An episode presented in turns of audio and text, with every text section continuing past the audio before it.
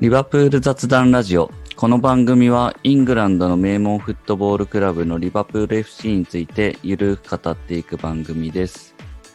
LFC ラボの拓也です。今回は今週末行われるマンチェスターシティ戦の展望を、えー話していければと思います。一緒にお送りするのが、えー今回はグラッドさん、よろしくお願いします。お願いします。あと、マジスタくんです。お願いします。お願いします。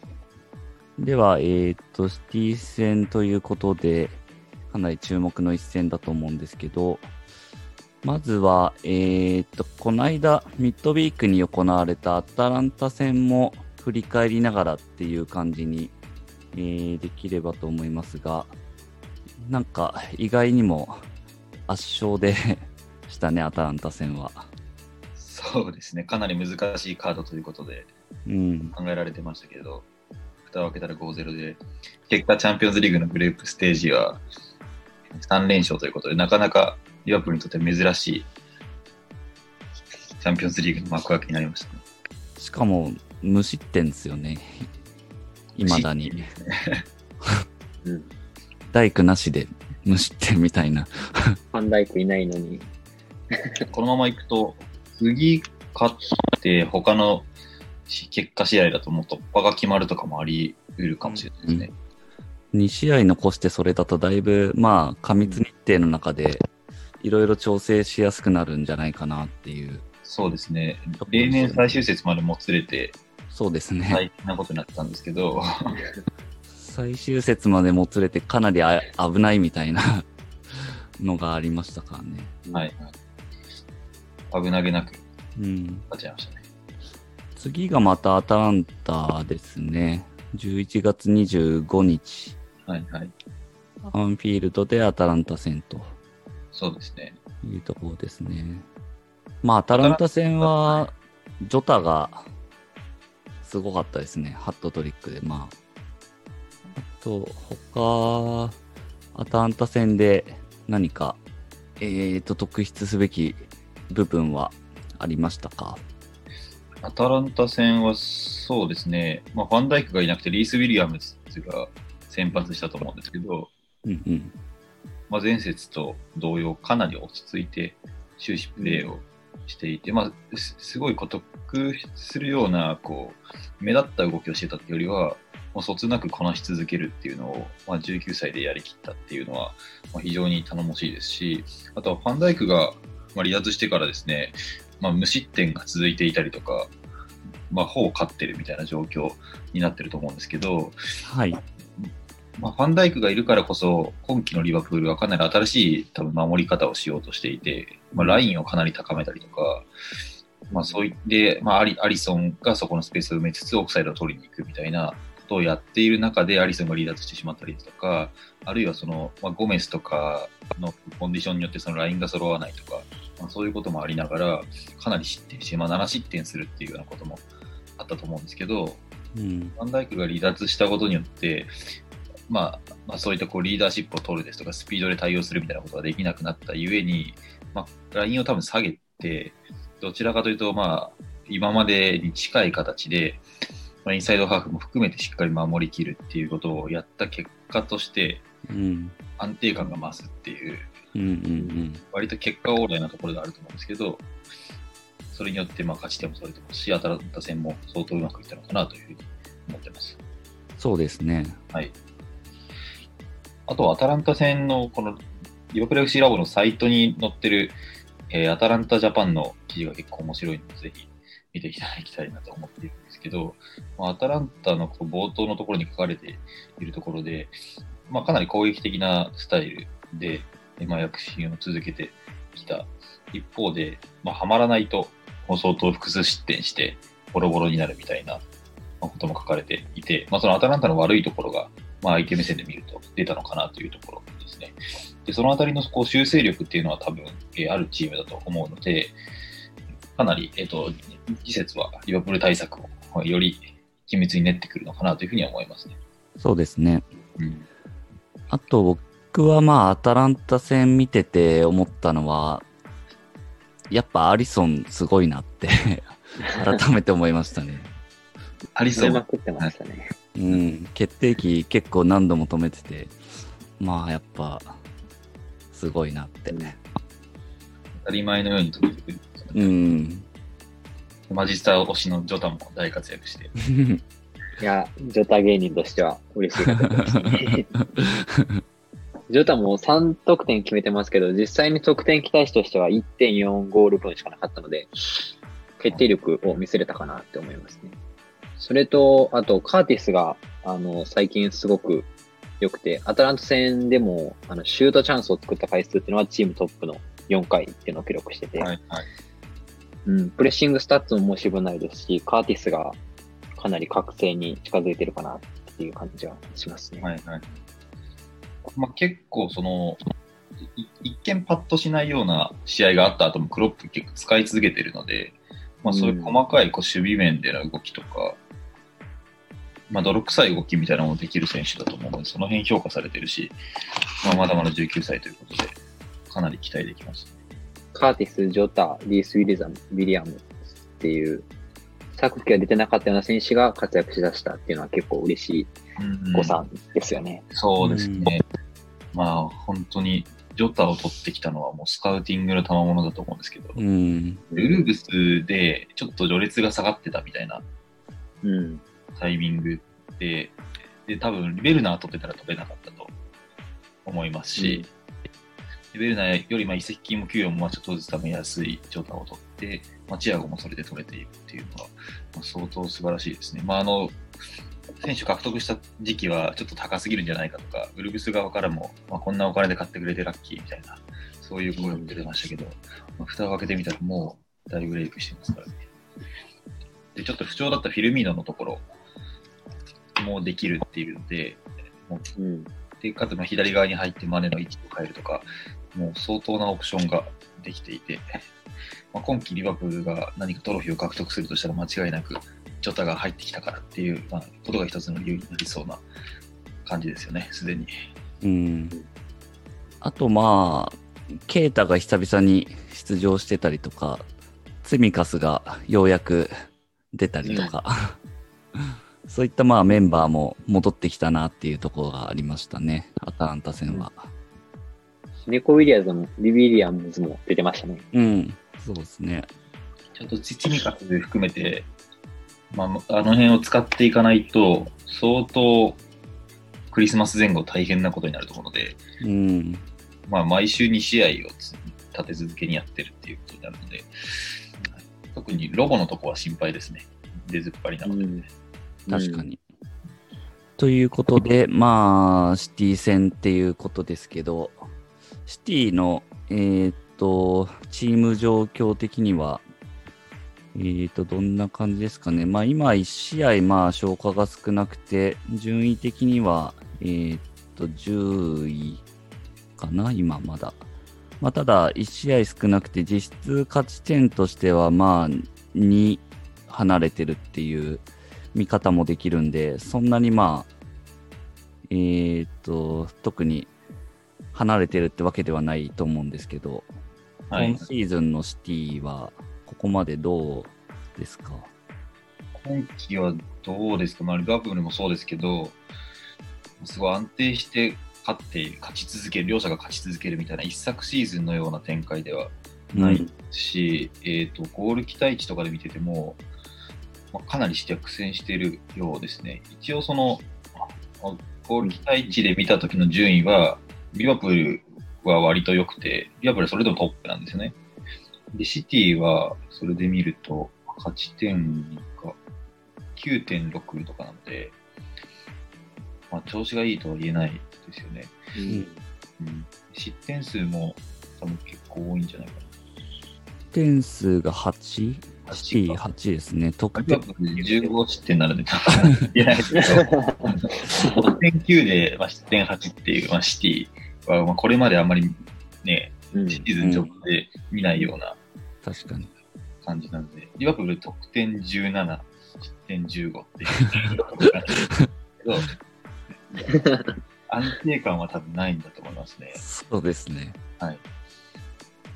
うん。で多分、怪我人で、まあ、これもリバプールたたくさんいるんですけど、シティも、えっ、と、多分アグエロが怪我してるんじゃないかな。アグエロとフェルナンジーニョうん。とかが怪我してると思うので、あと確か、えっ、と、ジェズスも1ヶ月ぐらい離脱してましたよね。あ、ジェズもやつうん。なるほど怪。我してるっていうのと、あとはセンターバックがどうなのかっていうところですかね。アケを取ってますけど、うん。えっと、グラッツさんからお話があった通り、シティの得点期待値が低いっていうのは、リバプールの半分ほどの数字っていうのが顕著に出てると思うんですけど、実際シティはシュートチャンス自体はリバプールと同じぐらいの数を作り出していて、あのーシュートチャンスがリバプールと同じぐらい作れているのに、得点期待値がリバプールの半分ほどしかないっていうのが、ストライカーの不在による、えっと得点期待値の高いシュートが放てていない放てていないっていうのが、すごく影響しているように思いますね。うん。なるほど。まあ、アグエロいないっていうのは結構大きいうんかな。なんか、リバプール戦ですごい活躍するイメージあるんで。うんうん。確かに。アグエロいない、ジェズスいないってなって、確か今、フェラントーレスが出てますもんね、新加入。うん。結構両者ともに怪我人を出した状態での戦いになりますね。うん。うん、シティの先さっきちょっと話に出たセンターバックは結構ラポルテが大怪我した後に、まあ、安定感も彼が復帰したとも多分書いていてっていうところでやりくりに苦戦していたようなんですけど、えっ、と、1試合目のシェフィールド戦は0-1でクリーンシートでシティが勝っていて、でもその試合ではそのラポルテと,、えー、と組んでるディアスかな。うん。の、まあ、コンビが相当安定を、まあ、した守備を見せたっていうような、まあ、記事もあったりとか、まあ、そういう様子も試合で見られてたので、うん。そこがこう、まあ、本本物なのかこう、その時だけのパフォーマンスなのかちょっとわからないですけど、まあ、そこに対して、まあ、リバプールは、どうなんだろうな、マネと、まあ、サラーは決まりとして、フィルミーノとジョタどっちを選ぶかはわかんないんですけど、うん。うん。やはりこうで戦っていくっていう形になると思うので、そうですね。はい。ここは楽しみに見てみたいなと思いますけど、クロップがさっき昨日かなとかに、まあ、フィルミーノをかなり絶賛するようなコメントを出していて、うん。まあ最近ちょっとまあ批判されたりもするので、まあ、彼の働きが分かんないんだんでこう、もうそいつにかける言葉はないよぐらいのことを言っていて、相当フィルミーノを擁護しているので、上がってるんじゃないかなと思っています。そうですね。まあ、あと、リバプールで言うと、センターバックは、ナット・フィリップスですかね。リース・ウィリアムスか、うんどっちかっていう感じかなと思いますけどまだダメ。なんでしたっけ？で、CL、がまだ戻ってこないんでしたっけ？マティップですか？マティップですね。マティップは練習に戻ってきたぐらいだったまだ試合無理なの？うん一応練習の写真にはマティップいますよね。そうですね。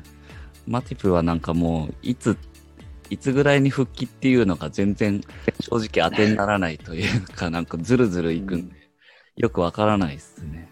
うん。でもここでマティップが治ってきた時にまた無理させると、うん。怪我されたらも困るので、そうっすよね。ゆっくりしてもらいたいなっていううん感じで。すね。まあ、ナットとリースを交互で使うんであれば、まあ、ナットの可能性もあるなっていうとこだと思いますが、まあ、シティ相手なんで、ちょっと、頑張ってほしいですね。うん、そうですね。うんあと、怪我人情報で言えば、チアゴは、えっ、と、出場しないってことをクロップが明言してましたよね。ああ、そうっすね。うん。ちょっと楽しみではありましたけど。うん。確かにヤゴがシティ相手にプレーしてるのを見てみたかった。うん。マティプは結構いろんな情報が出てますね。プレーできそうだし、プレーさせるんじゃないかみたいなことを、ほう。タラガーが言ってますね。あ ーなるほど。ギャラガーがクロップのマティプをプレーさせると思うよ。ビッグゲームだし、その経験もあるしっていう。うん。まあ、プレイできるんであれば、もちろん、してもらいたいですね、マティプ。そうですね。ゴメスもね、かなり疲労が溜まってると思いますし、うん。うん。うん。まあ、もちろんナット・フィリップスとか、リース・ウィリアムズとかになると、かなりそのゴメスの負担も増えると思うので、うん。うん。ラインコントロールですとか、そういったところも含めて。確かに。で、まあ、シティとの一戦は、なんかそのお互い、まあ、いろいろ問題が起きているし、これも昨シーズン、昨シーズンのようなデッドヒットじゃないので、あの、ちょっと落ち着いてる感じはありますが、リーグ優勝を目指すのであれば相当重要な一戦であることには変わりないので、まあ、多少強引にでもマティプを使ってくるんじゃないかなって思ってます。マティプはもちろん、まあ、怪我をするんですけど、まあ、データ試合でなんかマティプがすごい悪かったみたいなことってほぼほぼなないぐらいの印象うん。基本的に安定して攻守ともに貢献してくれる選手なので、まあ、使いたいと思いますね。と特にチアゴを出せないとなると、後ろからのこう、パス、ファビーニョもいないですし、うん。出してっていうところが不足するかなと思うので、でマティックはその点、まあ、ボール持って持ち上がるところもそうですし、結構鋭い縦パスを、まあ際どいとこ通したりするので、うん。確かに。こともあって、そういうのを考えると、まあマティック使いたいんじゃないかなと思いますね。うん。そうですね。その辺もまあ注目ですね。まああとは、まあグラッドさんが言ってたように、優勝争いする上では、まあ今の順位表で言うと、えーっと、まあ2位と10位っていう対戦になりますけど、まあゆくゆくは多分まあ終盤になると、この2チームがまあ上がってくるんだろうなっていうところがあったりするんで、まあやっぱりこの直接対決は重要になってくるかなっていうところですよね。そうですね。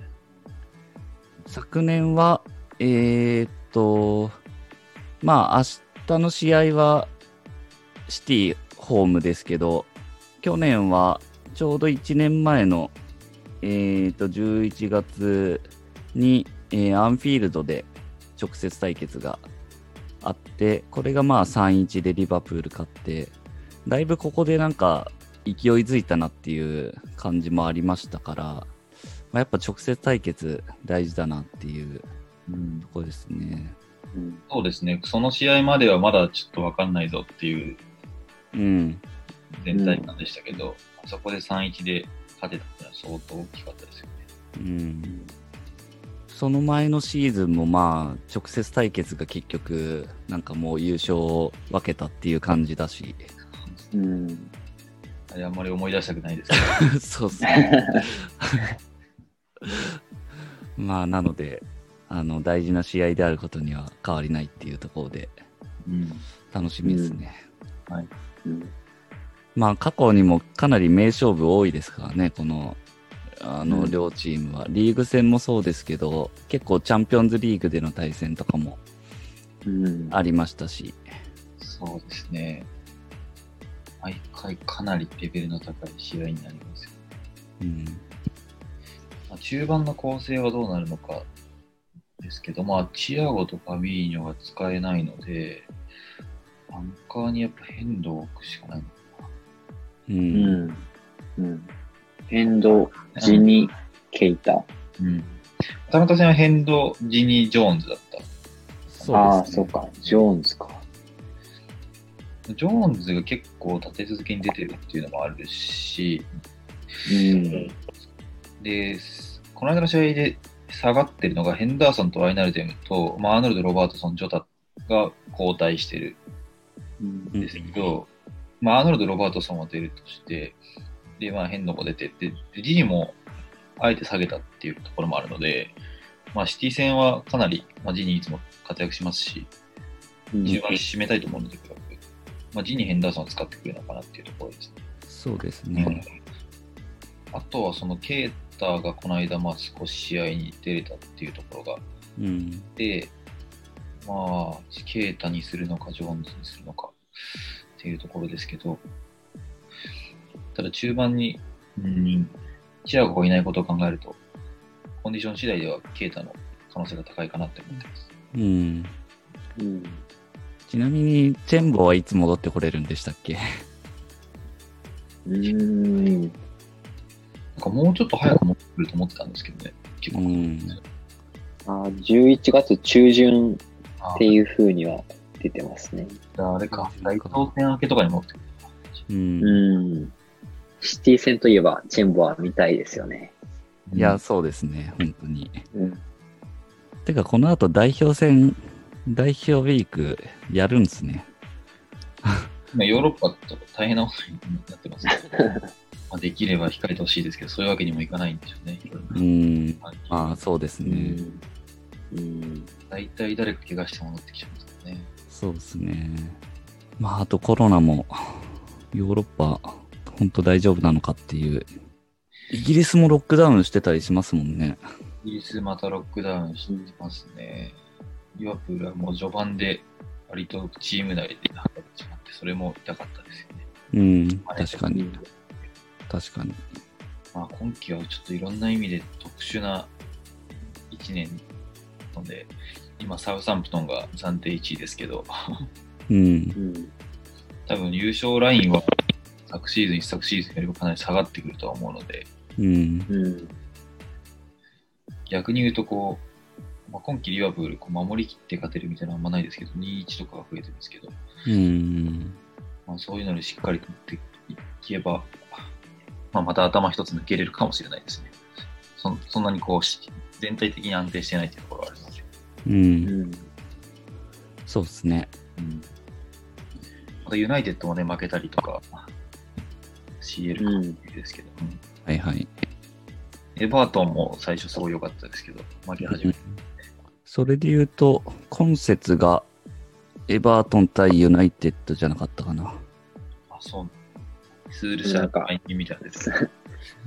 そうですよね。スールサールが介入されないように、なんとか勝ってくれみたいな。ギリギリのところで。も うそうですね。まだちょっと続投してほしいですね。うん、そうですね。まあ、あと、えーっと、そしたら、今、あの、ラボのツイッターとかでも、シティ戦の思い出っていうので、まあ、過去の名勝負とか、あの、印象的なゴールとか、あの、ツイートしてたりするんですけど、それぞれ、えーっと、シティ戦の、まあなんか、思い出の試合とか、そういうのを話して終わりましょうか。じゃあ、マジスタ君からどうぞ。うん。僕は、えっと、ちょうどラボのツイッターでもツイートしてたシュクルテルのヘッドおー、と、と、やっぱりさっき話したあのシティ戦のチェンボのミドル2発は忘れられないですね。はいはいはい。シュクルテルやたらシティ戦で決めてるっていう確かのがありますよね。多分、あのゴール以外にも2点、3点ぐらい決めてんじゃないかな。うん、うん。ありますね、記憶は。うん。ちなみに僕は、あの、まあ、やっぱり、1314の、あれですけど、アンフィールドのやつですけど、あの試合もシクルテル、2点目とか多分シクルテルだったと思うんで、あれもジェラードからのコーナーで決めてましたね。うん。まあ、あの試合はもうだいぶ昔の試合になっちゃいましたけど、やっぱり印象的というか、すごい試合でしたね。緊張感がもうすごかったですね、あれは。いや、僕もそれをあげようと思った、思ってたんですけど、あの試合緊張感すごかったです。すごかったですね。あの時はもうシティはもう出来上がっててめちゃめちゃ強いみたいな感じで、うん。で、リバプールがもうね、悲願の優勝に向けて、結構メンバーもフラナガンがいたりとか、こう、若手がいたりとか、そんなに安定してないんだけど、なんかずっと勝ち続けてるみたいな時期で、そうですね。この試合、ものにすればマジで優勝あるぞっていう、結局優勝できなかったんですけど、はい。っていう試合で、1点先制したんでしたっけ？先制しましたね。スターリングのゴールで確か先制して、はい覚えてます？スターリングがなんか切りいい切り返しで、そうそうあをこう2回が代わりに入れたみたいので、はい。で、これはいけるぞってなったんですけど、途中からこう一気にシティペースになって、うん。2-2にされなったんでしたっけ？結構そうですね。リアフルは結構こう勝ち越す展開だったんですけど、もうなんか途中から何もできなくなって、シティにこゲームをシフトされてみたいなんで、ダビド・シルバーとかが躍動し始めて、うん。っていう中で、コンパニーがすすごいクリアミスをして、はい。うんコーチーニョが決めるっていう。そうですね。いやその後、ヘンダーソンが退場したんでしたっけ？そうなんですよね。ヘンダーソンが退場して、終了間際で、モーゼスが、なんかこう、終了間際に出てきて、で無駄なドリブルをしたところをはい。言われて、それをカバーしようと思ってヘンダーソンがスライディングしたらレッドカードがやっちゃって、そうです、そうです。その後の数試合で勝ち点を落とすっていう。そうですね。結果的にあれ、ヘンダーソン不在がその後だいぶ響いた感あったんで、ありましたね。僕は未だにモーデズはちょっと根に持ってますね。ヘルシーからメンタル来てたらもう。いやー、試合は本当に印象深かったですね。そうですそれ以外。挙げるとすると、CL の3-0で勝ったやつか。えっと、うんアンフィールドで、はいはいはい。チェンバレンのミドルと、ああ、サラーのロングシュート。うとマネ、ん。ササラーのロングシュートだね、4-3のやつ。4-3のやつですかね。あの試合はすごい印象に残ってますね。あの頃はそのリバプールはす今ほどこうち強くなかったというか、どっちかというとチャレンジャーっていう立場うんで、まあ、ギリギリ CL 権取れるかみたいな、そういう感じでしたけど、うん。対シティにはこうめちゃめちゃ強かったと。うん。そうですね。うん引き分けが勝ちみたいなんで、なんかあの時期もすごい好きでしたね。うん。確かに。今季は初めてリバプールが王者としてシティうにん。っていううん。形なので、そうですね。確かに。立場が異なりますが、うんまあ、間違いなく面白い試合になりますよね。そうですね。うん。まあ、僕はあと去年のアンフィールドもやっぱすごい印象的ですね。それはもうなんかその前のシーズンにやっぱり直接対決で落としたことによって優勝を逃して、でまあ、去年、まあそのシーズン入ってからもう、なんとしてでも優勝するぞっていうもう、戦いでもリーグずっと11月までやってきて、でもういよいよ来た直接対決っていうので、もうなんかかなりそこに。かけてた感じがまあすごい伝わってきてでそれでまあ3-1で完勝っていうところであれはやっぱりまあいろいろハンド疑惑とかいろいろありましたけどうん。試合の中にもトピックスはまあでもここはやっぱすごい大きかったなっていうかうんうん。今でもあの時の感情を覚えてますね。もう本当うにん1、3、4と同じ感じで手に汗握る、はいはいボタンを握手に汗握って結構遅い時間で次の日平日みたいな感じだと思うんですうけど、んうん。で、あの、ハンハンド、まあ、あ一応多分そのダシルバンの、に当たって、アーノルドに当たったったので、結果ハンドじゃないと思うんですけど、でそっからの展開で、ああはいはいはい点取ったんですよ。そのああ。そうですねハンハンドかどうかギリギリのプレーの後点取っちゃったんで、うんうんうん これどうなるんだろうと思って、その、あれが書かれてたんだら、その、リバプールの点が取り消されて PK になるわけじゃないですか。はいはいはい確かにそう。そうなったらまたね、大変なことにななってたと思うんですけど、うんあのファビージョの素晴らしい見たし、すごかったですね。よかったですね。その後のと点も、アーノルドからうん。うん。ロバートソンに、技術的なサイドチェンジで、かつこう、前にこう推進していくようなパスがあって、うん。さらに、または一番サイ、えー、と逆サイドのサラーにうん。うん。完璧なクロスでっていう、ああいうパフォーマンスが出ますよね、シティう戦は。ん。いや、本当リーグ戦だけど、本当決勝戦みたいな緊張感が、うんまあ、ありましたね。シティ戦の思い出はかなり語れますね。そうですね。うん。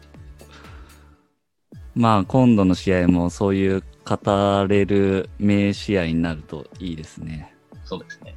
まあ、ヘンダーソンあたりがこうゴール決めたりするとすごいチームとしても乗れると思うし、ちょっとそういう試合になってほしいですね。うんうん、楽しみですね、本当。じゃあ、スコア予想をして終わりましょあう。じゃあ僕はですね、まあ、ベタに2-1でリバプールで、ヘンダーソンとサラがゴールすると予想します。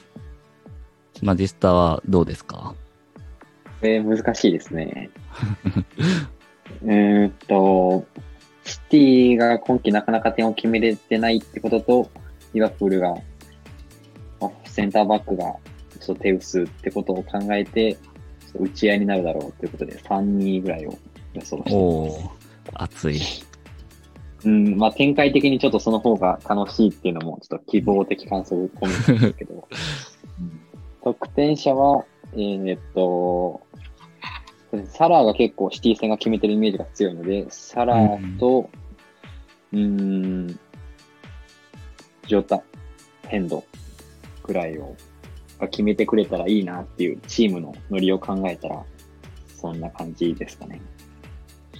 ここでジョタ決めたらもう本当にすごいですね。本物っていうか。すごいですね。はい。グラッドさんはどうでしょそうですね、スコア予想非常に難しいんですけど、じゃあ、4-0リバプールで。う 干渉。単勝、完全に希望ですけどね。まあ、そうですね。シティはやはり前線がかなり手薄になっているっていうところで、まあ、リバプール、マティップとゴメスがもし出れるのであれば、うん結構まあそこはあの守りきれるのかなっていうふうには、まあ、思っていてですね。まあマティブが出れないとなると、ちょっと若手がのところうまく疲れてっていう展開もあるのかなと思うんですけど、まあ、ジェズスもアグエロもいないってなると、まあ守りやすいは守りやすいと思うんですよね。でうん中盤はまあもちろんデブ・ライネとかギュンドガンとか、フォーデンとか、まあ、いろいろ出てくると思うんですけど、まあ、そこは結構固めのメンバーで、いつも通りファイナルでもヘンダーソン、まあケイト・ミルナーとかで、まあ、やり合ってくるのかなと。で、リバプールの前線は相当、あの、今、コマ数がいて、まあ、南野も含めると、で、シャキとかも今ね、調子がいいので、うん、確かに。まあ、交代選手含めて、かなり枚数もいますので、でそこで、えっと、まあ、完全に安定しきってるとは言えないシティのセンターバック、対センターバックに対して、まあ、ここで、えーまあかなりママネもサラも今コンディションいいですし、ジョタも乗っているので、まあ、攻め切ってですね、まあ、4点取るというところで、ちょっと4点のところに飛躍しましたけど、はい。こういう規模が楽しく見れるので、そうですね。まあ、4-0できたらいいですね。まあ、この間の、あの、対戦で4-0で負けてますからね。これ4-0リベンジはちょっとしたいですね。4-0で負けてるんでしたっけ？あ、そうか。あの、優勝してみんな、みんな二日酔いみたいな。そう、優勝直後の試合で4-0で負けてるんで。あは4-0返しということで。い。そうですね。まあ、そこ、そういう試合になるといいですね。あと、フィルミーノが決めて外野を黙らすみたいな。ああ、それもいいですえいね。いそれもいいですね。まあ、フィルミーノ自身もまあ、すごい燃えるものはあると思うんで、うん結構フィルミーノのシティ戦パフォーマンス毎回いい気がするんですよ。うんうん。まあ、やっぱ選手としても燃える相手だと思うんで、うん。楽しみですね。楽しみですね。はい。ということで、えー、まあ、シティ戦大一番楽しんでいきましょうということで、また、えっ、と、振り返りの放送も多分、えっ、と、試合終わったら収録すると思うので、またその放送も楽しみにしていただければと思います。では、今回は以上です。ありがとうございました。